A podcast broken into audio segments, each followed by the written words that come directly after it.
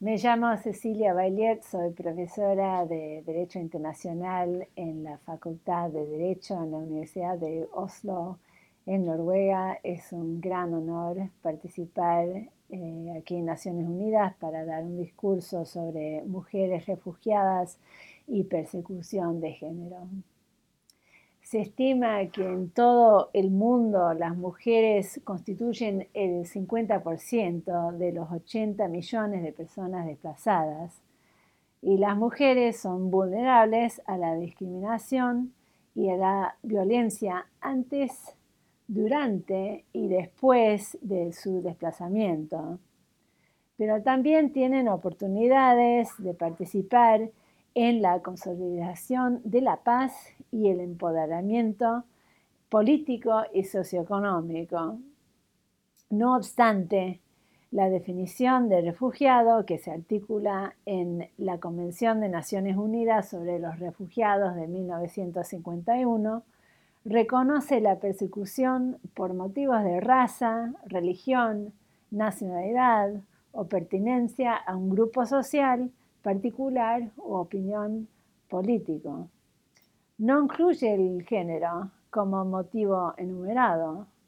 Sigue habiendo muchas jurisdicciones nacionales que no incluyen las mujeres o el género o la condición de LBGT como una categoría protegida.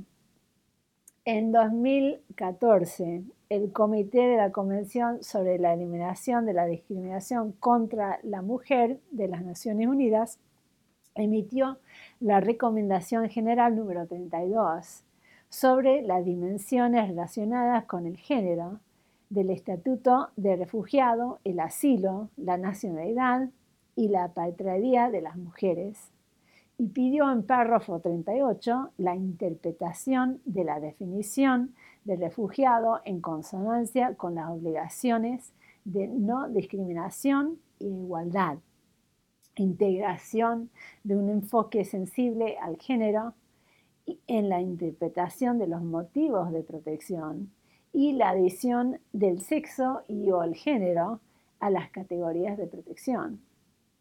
Esta conferencia discutirá los desafíos y avances para abordar las necesidades de protección de las mujeres refugiadas, así como las que reclaman persecución por motivos de género o relacionado al género. Primero vamos a mirar las definiciones conceptuales, empezando con género. Las directrices de género de ACNUR definen el concepto de género.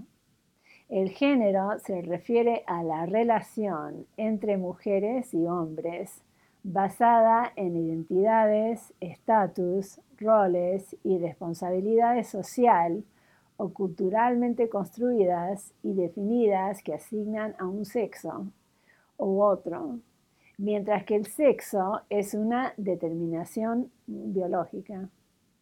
La relación entre los hombres y las mujeres, así como entre personas no binarias y de género fluido, en muchas sociedades se caracteriza por una discriminación basada en estereotipos de género en ámbitos públicos y privados. Y la discriminación en su forma más flagrante se expresa a través de la violencia. Se estima que han muerto más mujeres a causa de la violencia contra las mujeres que en todas las guerras juntas. Aunque muchos países tienen legislación nacional que penaliza la violencia doméstica y otros daños tradicionales, hay muchos países en los que ni el Poder Judicial ni la policía harán cumplir la ley en práctica. Y por lo tanto, la provisión de asilo como protección sustituta es siempre urgente. Ahora vamos a hablar de la violencia del género, empezando antes del vuelo. La Declaración del ONU sobre la eliminación de la violencia contra la mujer proporciona una definición holística que se refiere a la violencia de género, que incluye la violencia física, sexual y psicológica. Primero ocurriendo en la familia, incluyendo maltrato, abuso sexual de niñas del hogar y violencia relacionada con la dote, violación conyugal mutilación genital femenina y otras prácticas tradicionales nocivas para la mujer. También incluye violencia no conyugal y violencia relacionada con la explotación. En segundo lugar, que ocurren dentro de la comunidad en general, incluida la violación, el abuso sexual, el acoso sexual y la intimidación en el trabajo, en las instituciones educativas y en otros lugares, la trata de mujeres y la prostitución forzada. Y en tercer lugar, perpetuando o tolerado por el Estado donde quiera que ocurra. La declaración establece un deber de prevención que también rechaza la resistencia relativista cultural. Los estados no deben invocar ninguna costumbre, tradición o consideración religiosa para eludir sus obligaciones de eliminar la violencia. También exhorta a los estados a actuar con la debida diligencia para prevenir, investigar y de conformidad con la legislación nacional sancionar los actos de violencia contra la mujer, ya sean perpetrados por el Estado o por particulares. Cabe señalar que el preámbulo de la declaración subraya que las mujeres refugiadas y migrantes son especialmente vulnerables a la violencia. Además, el convenio de Estambul sobre la violencia contra la mujer, que es aplicable en Europa, proporciona un marco de protección integral que aborda la violencia estructural y la discriminación contra las mujeres refugiadas. El artículo 59 insta a los estados a garantizar el estatus de residencia y la suspensión de la expulsión de las víctimas de violencia y matrimonio forzado. El artículo 60 pide el reconocimiento de la violencia de género contra la mujer como una forma de persecución. La aplicación de una interpretación sensible al género de los motivos de protección, así como la adoptación de procedimientos de recepción y de determinación de condición de refugiado y asilo sensible al género. Y finalmente, el artículo 61 establece una norma de no devolución aplicable a las víctimas de violencia contra la mujer. Ahora vamos a hablar de escenarios contextuales de la migración forzada de mujeres, empezando con la vida urbana. Las mujeres refugiadas que buscan refugio en ciudades urbanas enfrentan una falta de acceso a un empleo legal, y esto es debido a la falta de documentos que las ponen en riesgo de explotación en el mercado económico regular. También enfrentan el riesgo de desalojo de viviendas y deportación, así como una falta de protección por parte del Estado en caso de ser objeto de abuso sexual, violencia doméstica o trata. Eh, y ahora vamos a hablar de la vida de campamento el mantenimiento de refugiados en campamentos crea un contexto precario para las mujeres que corren el riesgo de sufrir discriminación y abuso por parte de los soldados, tanto estatales como no estatales, también el personal de las organizaciones internacionales y las ONGs y también otros refugiados. Pueden ser explotadas sexualmente a cambio de alimentos, medicinas, materiales de vivienda, agua, documentación o acceso a las instalaciones. Existe un sistema opaco para responder a estas eh, violaciones. Además, las mujeres pueden estar sujetas a abortos de riesgo, carecer de atención prenatal o materna en caso de embarazos. Las mujeres experimentan eh, desigualdad salarial y pueden verse limitadas en su capacidad para asumir roles de liderazgo dentro de los campamentos. Es la construcción de violencia estructural en la administración y mantenimiento de los campamentos lo que requiere reforma. El protocolo de Maputo sobre los derechos de la mujer aplicable en África exige que se incluya a las mujeres en la gestión de los campamentos de refugiados y desplazados internos para garantizar su protección y ACNUR lo implementa en varios, campamentos. Ahora vamos a analizar eh, la determinación del estatus de refugio, empezando con el concepto de la protección del Estado.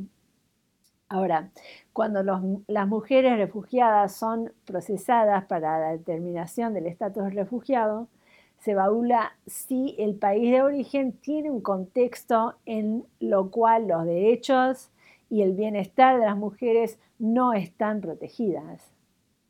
Eh, los trabajadores sociales deben revisar las leyes, las costumbres, las prácticas religiosas y las normas sociales de un país. Los perseguidores utilizan el sistema legal, también las instituciones financieras y las instituciones estatales, precisamente para limitar el derecho de la mujer a disfrutar de la libertad y la igualdad. Entonces es necesario evaluar si el castigo al que se son sometidas las mujeres es proporcionado o justificable. Además, es importante abordar si existe una discrepancia entre la legislación formal contra la violencia de género y la práctica real en la sociedad que en realidad puede ser tolerada o tolerada por el Estado. Em, ahora vamos a hablar de la obligación de debida diligencia. La Convención de la ONU sobre la eliminación de la discriminación contra la mujer y la Declaración de la ONU sobre la eliminación de la violencia contra la mujer establecen un marco de obligación de diligencia debida que establece donde un Estado facilita, condiciona, acomoda, tolera, justifica o excusa la negación privada de los derechos de las mujeres, el Estado será responsable por su falta de diligencia para prevenir, controlar, subsanar o disciplinar los actos privados a través de órganos estatales. Aunque los enfoques de protección se centraron originalmente en la respuesta a los actos de violencia, se ha producido un cambio hacia la prevención de la violencia mediante el desmantelamiento de las estructuras patriarcales de género que promueven la violencia.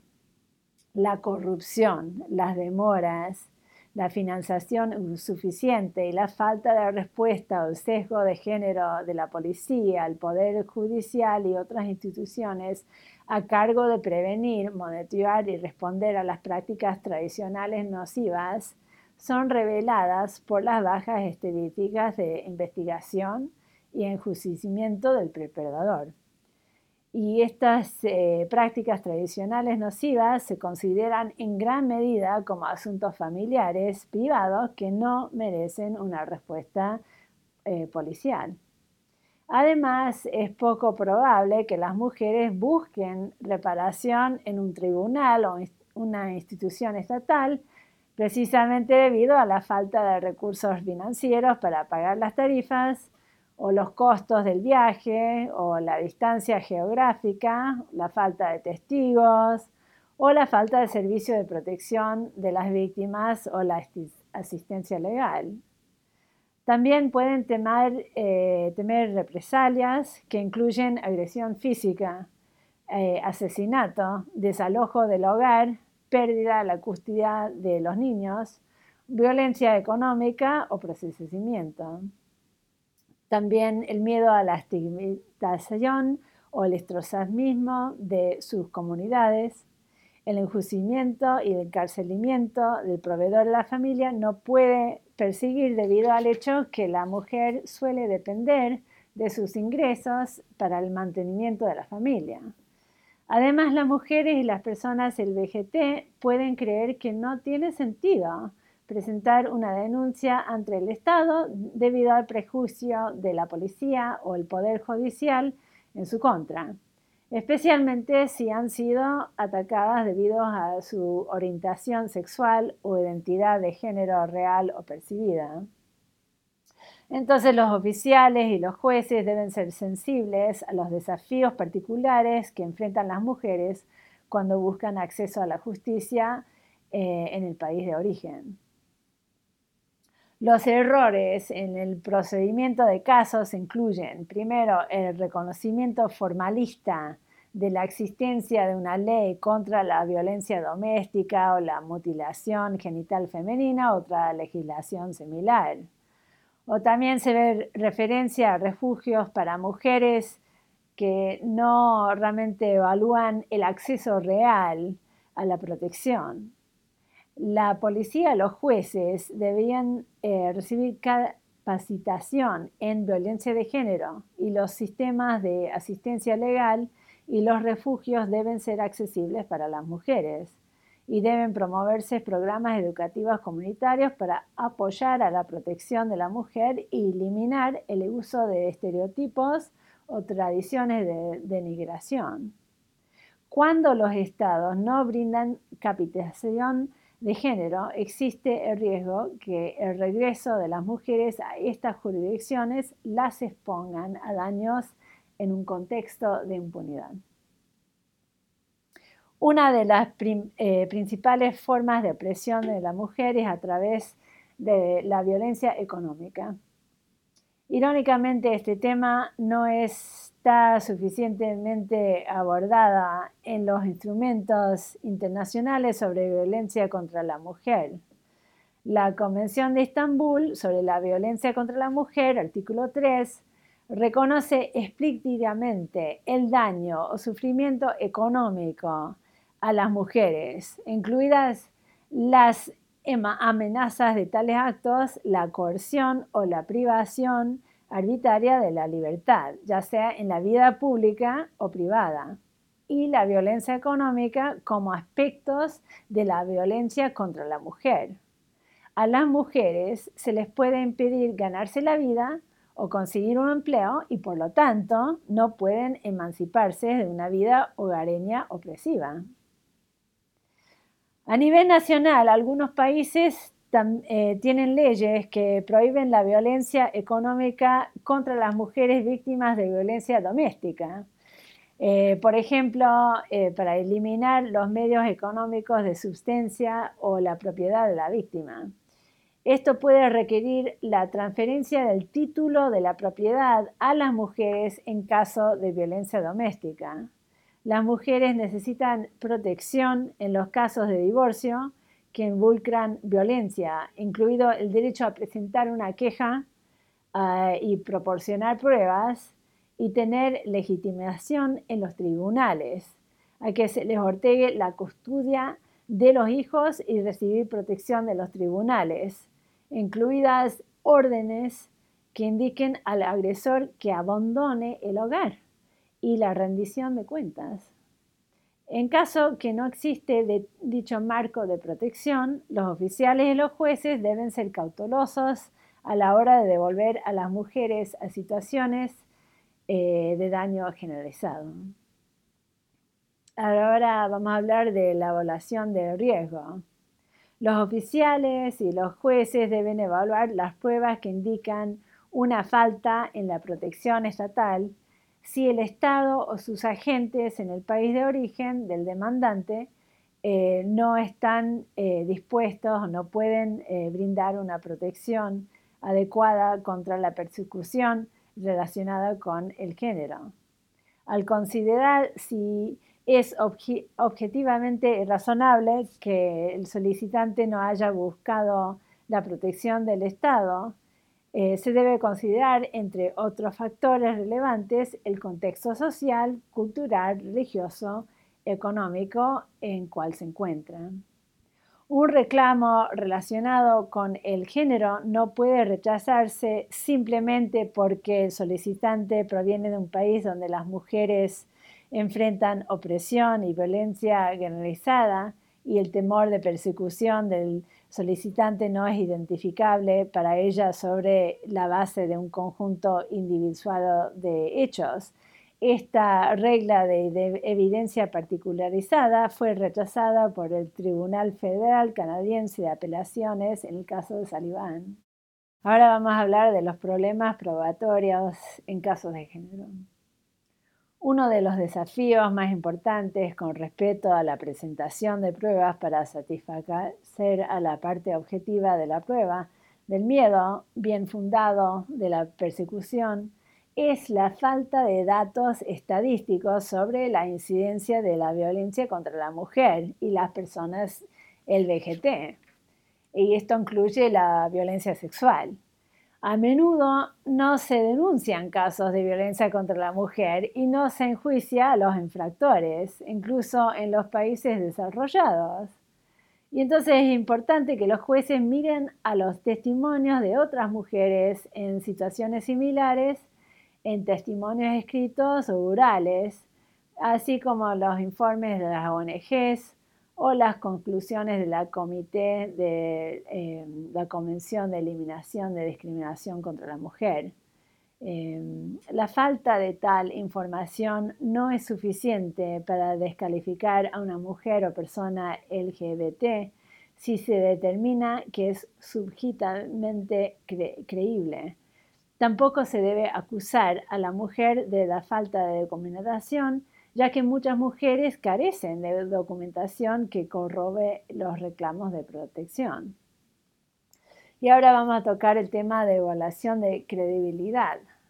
Muchas mujeres no perciben los crímenes cometidos en su contra como violaciones de sus derechos humanos o a veces prefieren discutir el daño sufrido por otras personas, por lo que los jueces pueden no ser conscientes del daño sufrido por el solicitante.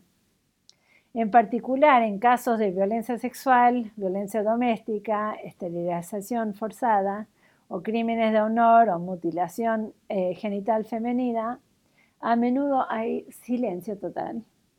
Y esto está debido a sentimientos de culpa, de vergüenza o miedo de ser victimizados o excluidos por la comunidad. Las mujeres pueden sufrir síndrome de trauma por violación o síndrome de mujer maltratada. Esto significa que existe el riesgo de que las mujeres sean reacias a discutir los eventos traumáticos con los oficiales de inmigración y esto puede resultar en una evaluación de credibilidad negativa.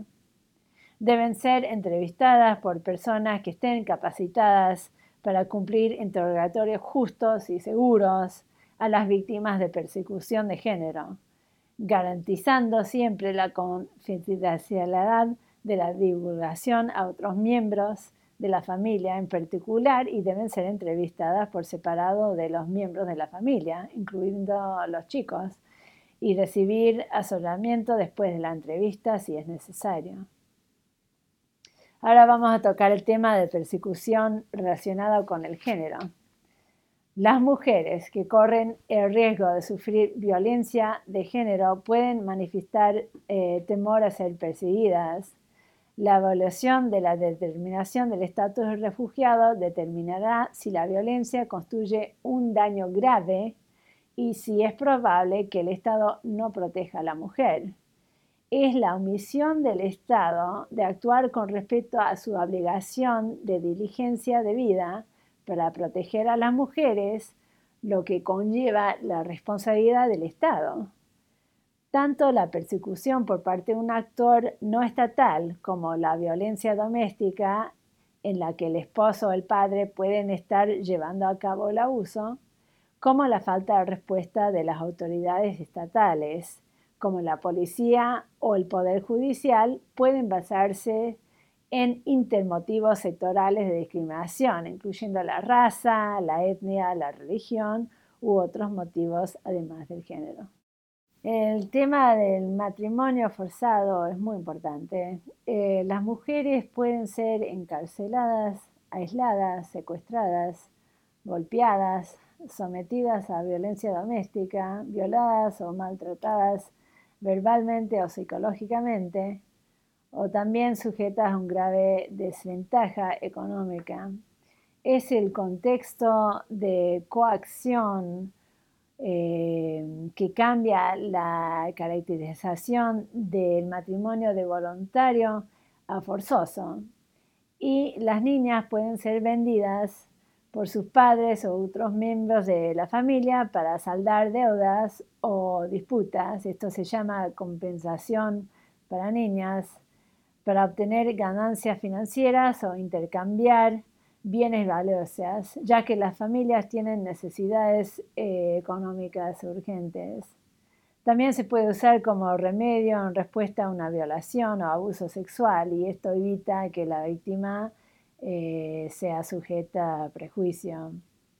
Eh, eh, las familias creen sinceramente que estén garantizando la seguridad de la hija, irónicamente, y también de la familia a través de esta práctica. Las niñas menores de edad de consentimiento con respecto a la Convención de Niños, esto es menor de 18 años.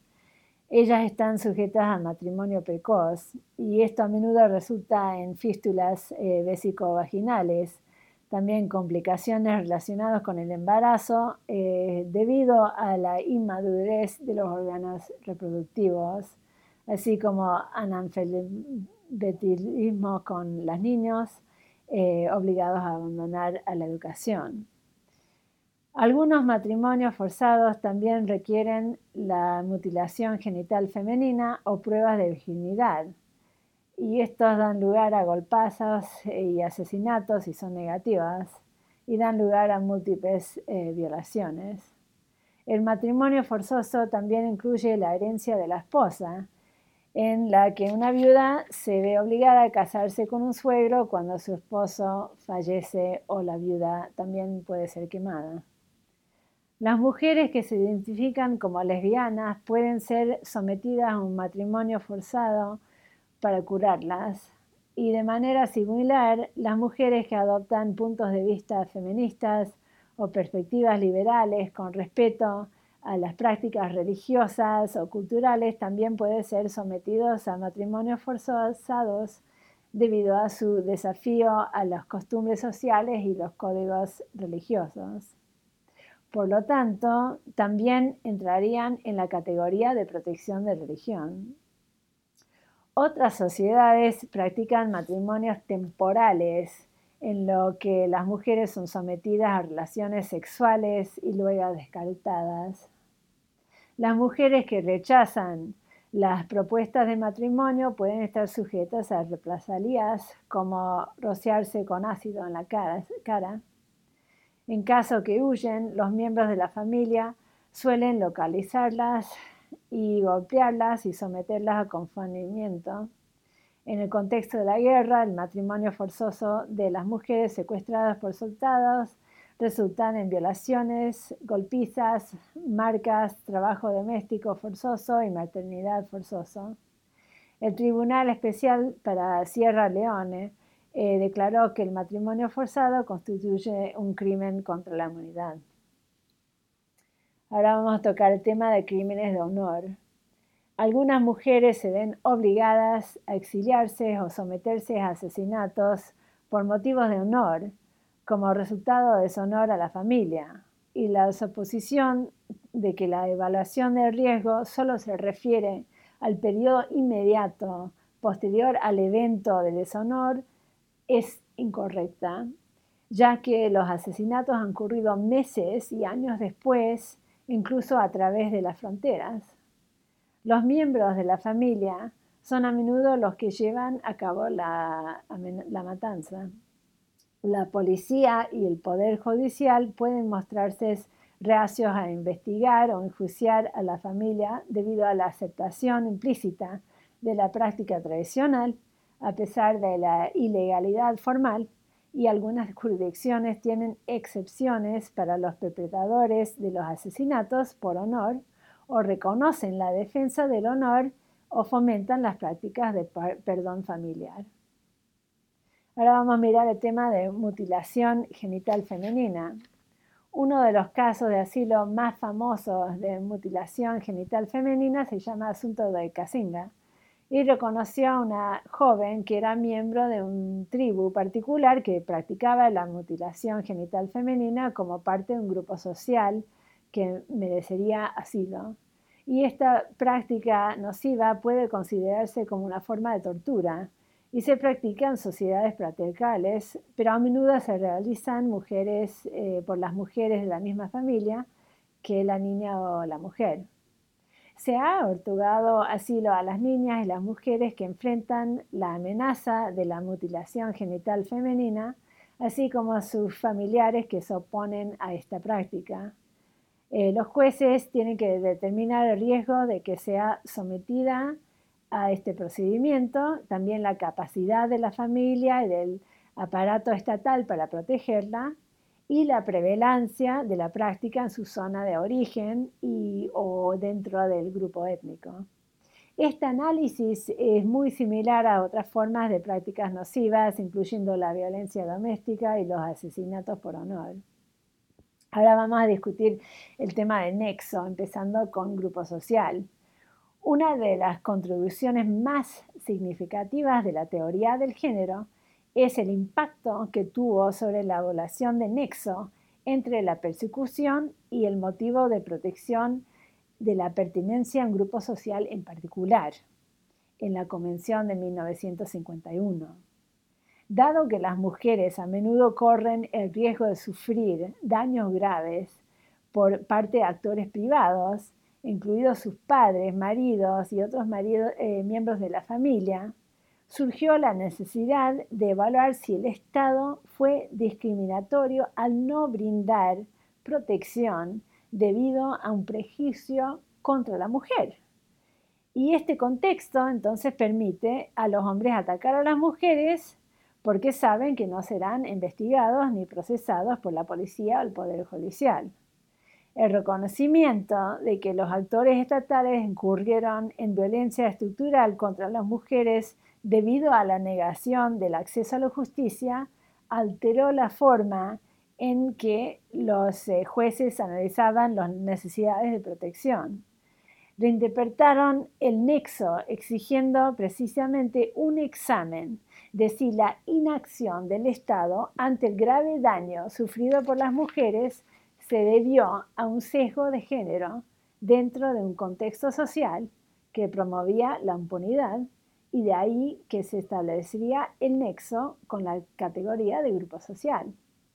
Por lo tanto, el análisis es, primero, si existe un riesgo real de ser percibido a manos de un actor no estatal por razones que están relacionadas con uno de los motivos de la Convención, ya sea que la omisión del Estado de proteger al, al solicitante está relacionado o no con la Convención, o segundo, si el riesgo eh, de, ser perseguido a manos de un actor no estatal no está relacionado con un motivo de la Convención, pero la incapacidad o falta de voluntad del Estado para ofrecer protección se debe a un motivo de la Convención.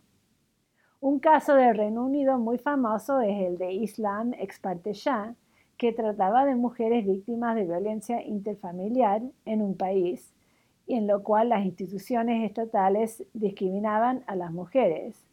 Y los jueces decidieron que las mujeres eran miembros de un grupo social definido por género, que si bien sus maridos no las perseguían por tal motivo, el Estado no las protegió porque eran mujeres. Por tanto, la persecución es un daño grave más la falta de protección estatal. Ejemplos de definiciones de grupo social incluyen mujeres sometidas a violencia doméstica, mujeres obligadas a contraer matrimonio, mujeres obligadas a prostituirse, mujeres que desafían la estructura del poder o simplemente mujeres sin descripción adicional. Se ha reconocido que las mujeres que se oponen a la violencia doméstica caen dentro de la categoría de protección de la opinión política. Las mujeres que pertenecen a otras etnias, religión, clases sociales, etc., pueden ser objeto de discriminación interseccional.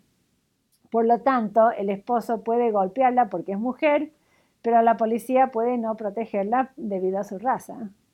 Algunas jurisdicciones reconocen específicamente el sexo o el género como un motivo de protección y la recomendación general número 32 del Comité de la Eliminación de Discriminación contra la Mujer recomienda incluir también la condición de LGBT. el caso Hernández Montiel reconoció a los hombres homosexuales con identidad sexual femenina en el país de origen como un grupo social particular. Sin embargo, hay muchas jurisdicciones nacionales que no reconocen las mujeres como grupo social ni reconocen a los actores no estatales como perseguidores.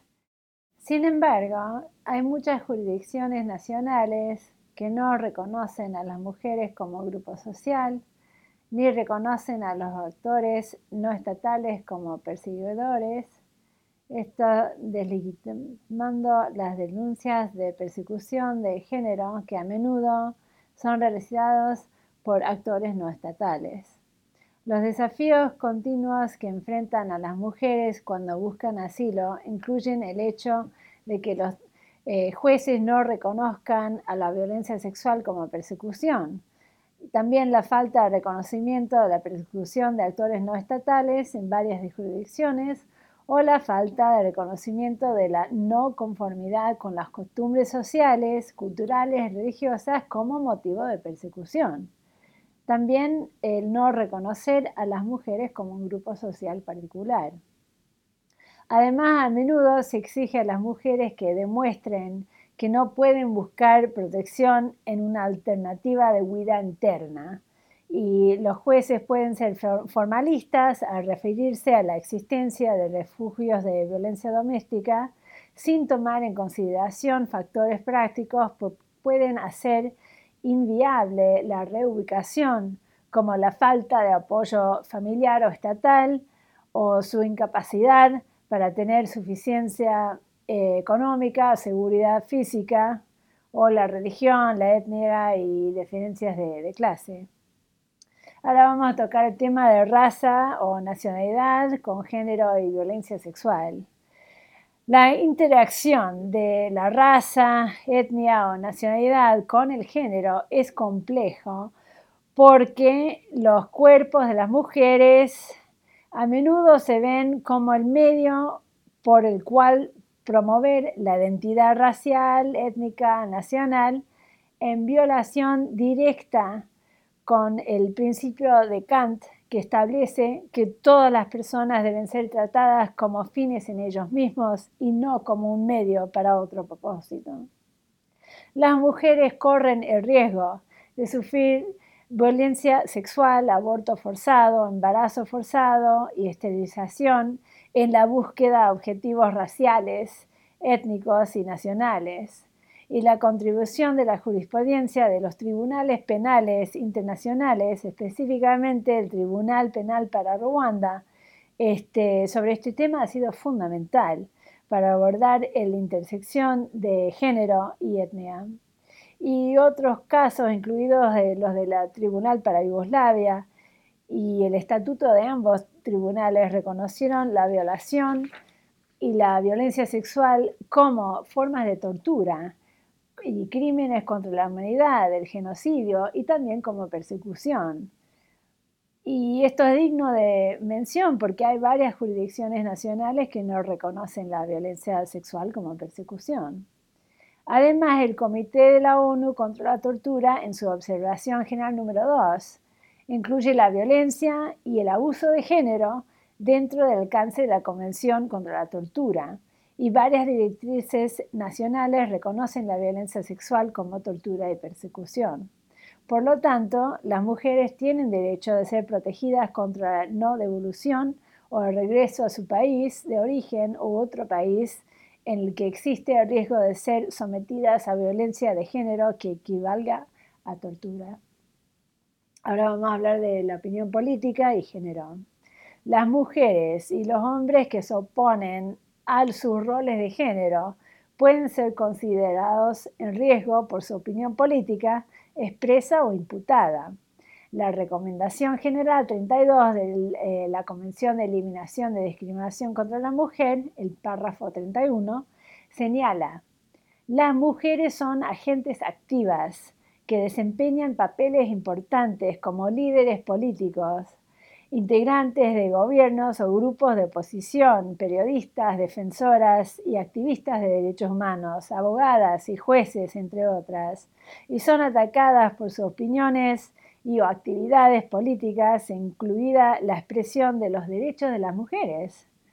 Además, las mujeres también abordan cuestiones relacionadas con el medio ambiente, los derechos territoriales de los indígenas, los derechos de bienestar y educación, la oposición a los códigos religiosos conservadores, la lucha contra la corrupción y las causas de justicia social que las convierten en objetivos políticos, incluso en riesgo de asesinato. Sin embargo, a las mujeres también se les puede negar el reconocimiento de pertenecer a la categoría de opinión política debido al supuesto bajo perfil de su actividad.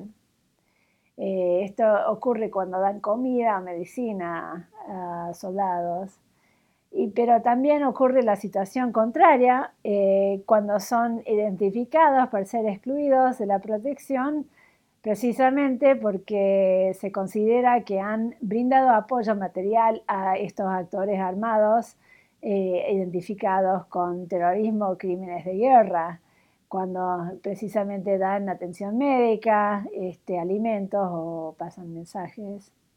Cabe señalar que las mujeres corren un gran riesgo de ser atacadas por actores que les imputan la opinión política de sus familiares y es posible que estas mujeres no tengan ninguna idea de a dónde están los hermanos, qué hacen los padres, a qué se dedican los maridos, pero otros, incluyendo el Estado, pueden suponer lo contrario.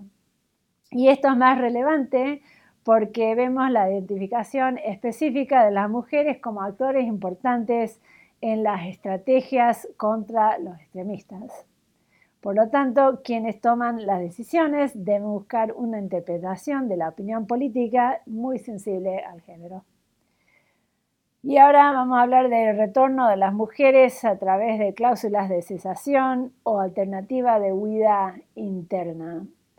Los estados a menudo buscan devolver a las mujeres debido a la transición a la democracia o la celebración de un acuerdo de paz, lo cual desencadena la aplicación de la cláusula de cesación de la Convención sobre el Estatuto de Refugiados de 1951, o también la identificación de una alternativa de huida interna razonable que indica la posibilidad de protección por parte del país de origen. Como señaló Rosine Burke, las violaciones de los derechos de género son omnipresentes durante el conflicto, pero también en el postconflicto, con la frecuente repatrialización de las sociedades. Y ella opina que el, conflicto da como resultado muchos cambios de roles de género y las mujeres que asumieron roles masculinos durante el conflicto pueden ser marginalizadas en la reconstrucción del Estado en roles resubordinados. Entonces existe la necesidad de promover la justicia de género y empoderamiento a través de las negociaciones de la paz. Y entonces requieren reformas constitucionales, legislativas, también en la construcción del Estado, eh, para rediseñar el Estado para la equidad de género. Y cuando los estados no se comprometen a abordar la igualdad de género como parte de justicia transicional, y conciliación de la paz, los responsables de la toma de decisiones deben tener cuidado con el regreso de mujeres a una situación de inseguridad y vulnerabilidad. Además, es esencial realizar un análisis de protección interseccional, dado que el género se cruza con la clase, la raza, la, pobreza, la etnia, la edad y, por lo tanto, la vulnerabilidad puede estar eh, marcada por cada una de estas diferentes características. Las mujeres o la LBGT que hayan sido violadas sexualmente, traficadas o dañadas de otra manera, serán racias de regresar por temor a ser estigmatizadas o represaliadas con los casos en que cooperaron con las autoridades para identificar los traficantes o perpetradores. Y las mujeres y el VGT que corren el riesgo de ser sometidas a formas graves de violencia sexual y de género, incluido la mutilación genital femenina, están protegidas del retorno debido al principio de no devolución, que prohíbe el retorno a un riesgo de daño irreparable, incluido la persecución y la tortura. Además, los estados en etapas de transición o consolidación de la paz son contextos pluralistas en los que los actores transnacionales interactúan con actores locales poderosos. Entonces el Estado, el gobierno de la ONU, las élites políticas, las ONGs, las instituciones religiosas y los actores de justicia tradicional se complementan y se contradicen entre sí con respecto a abordar la rendición de cuentas y cuestiones de protección en la práctica. Los actores internacionales necesitan aplicar los derechos de género dentro del contexto local y esto puede ser complicado precisamente porque el esfuerzo de promover justicia puede ser percibido como reemplazo del sistema de valores tradicionales o las creencias religiosas, la identidad cultural de la sociedad o simplemente como instrumento del imperialismo occidental. Pero por el contrario, los actores locales pueden apoyar un enfoque tradicional de la ley que puede utilizarse para marginar los derechos de género y reforzar las desigualdades, apoyando por actores sociales, políticos, patriarcales, culturales y religiosos. Y la situación puede resultar opaca para los tomadores de decisiones externos y es necesario garantizar que las decisiones se tomen a favor de garantizar una solución duradera y eficaz para la mujer refugiada. En conclusión, las mujeres y los refugiados del VGT buscan el reconocimiento de su vulnerabilidad y merecen protección antes, durante y después de la huida. Ha habido un gran progreso en la sensibilización sobre los cambios en los enfoques sustantivos y de procedimiento para garantizar la igualdad, la no discriminación y la dignidad en la determinación de la condición de refugiado de las mujeres y el VGT. Notablemente, se reconoce que todos los estados en desarrollo y desarrollados deben brindar capacitación en género a la policía, a las guardias fronterizos, a los jueces y los tomadores de decisiones administrativas para garantizar la creación de competencias y conciencia dentro de las instituciones estatales responsables de procesar a los casos de refugiados.